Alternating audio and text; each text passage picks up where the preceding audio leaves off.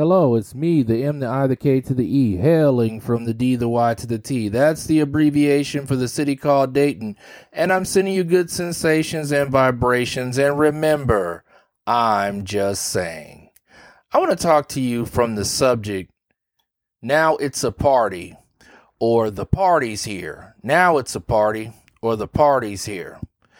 I remember watching a movie and one of the characters had been captured.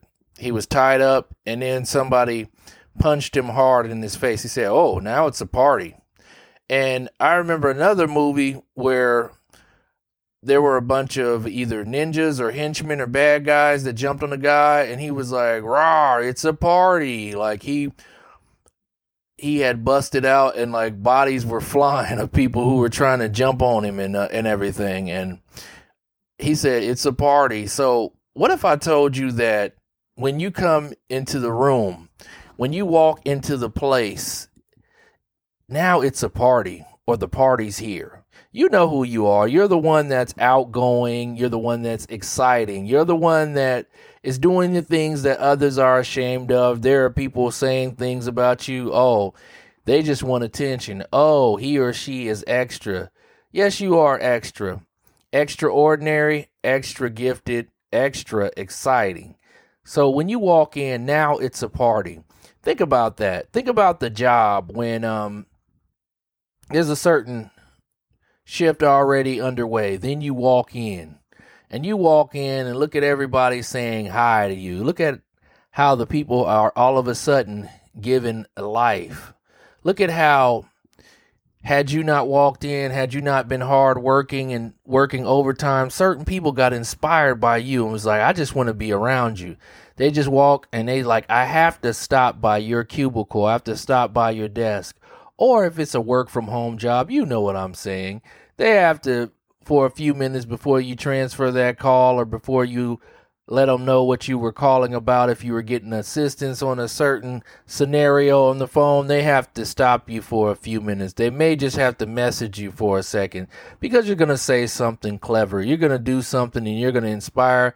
You're going to motivate somebody. You're the fire starter. You're the igniter. You're the initiator. So you know who I'm talking to. Now it's a party.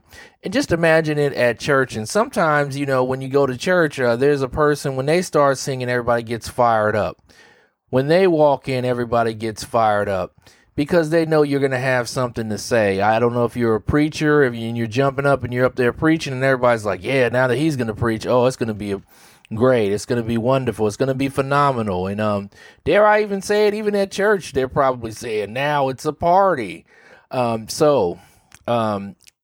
Just think about that. Think about who you really are.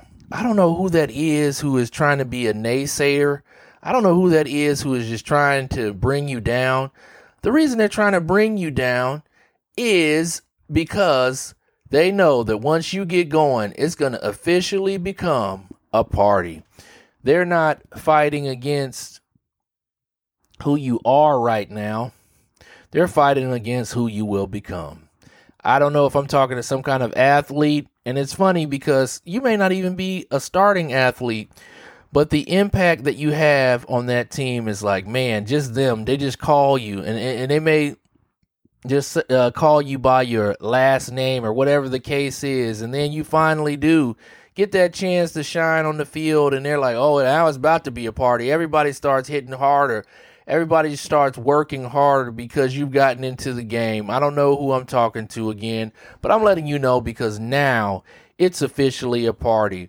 If you go to the function, if y'all are going to the movies, if you're going to bowling, if you're going to skating, if you're going and doing whatever you're doing, even if you're just sitting there watching TV, it's going to be something else because you're there. You just can't sit there and not be bothered by somebody. It's because the party starts with you. So stop holding back. Stop letting that person say, oh, well, you just do this too much. Oh, you just do that. Oh, well, they really don't know you. I know you how you really are. Man, I am trying not to go off because I'm fed up for you. And I'm tired of hearing whatever somebody's saying to you because it is a party when you walk in. you have, as I like to say, pardon my bad jokes, you have more impact than a crash test dummy. And the seat cushion of your car is not the only place that you're leaving a lasting impression, because it is a party. And when you walk in, I dare you to have the boldness to stand flat-footed when you walk in the door and say, the party's here, because truly the party is here. You have something special. You have a great gift. You're wonderful. Everything is exciting. Even doing nothing with you is something, because now it's a party. You're not even trying to steal anybody's shine, so to speak. You're not trying to overpower anyone.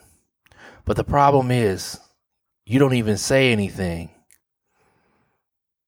You walk into a room, and all of a sudden the room is adjusting to you. The climate, the temperature, everything just changes because you showed up. Somebody somewhere is happy. They're happy that you showed up to work. You showed up to wherever you showed up to. You're the one that people are just randomly talking to in the grocery store. You're the one that people are randomly talking to, you, as you heard me say before, at the gas station. You're the person that someone's randomly talking to at the sporting event.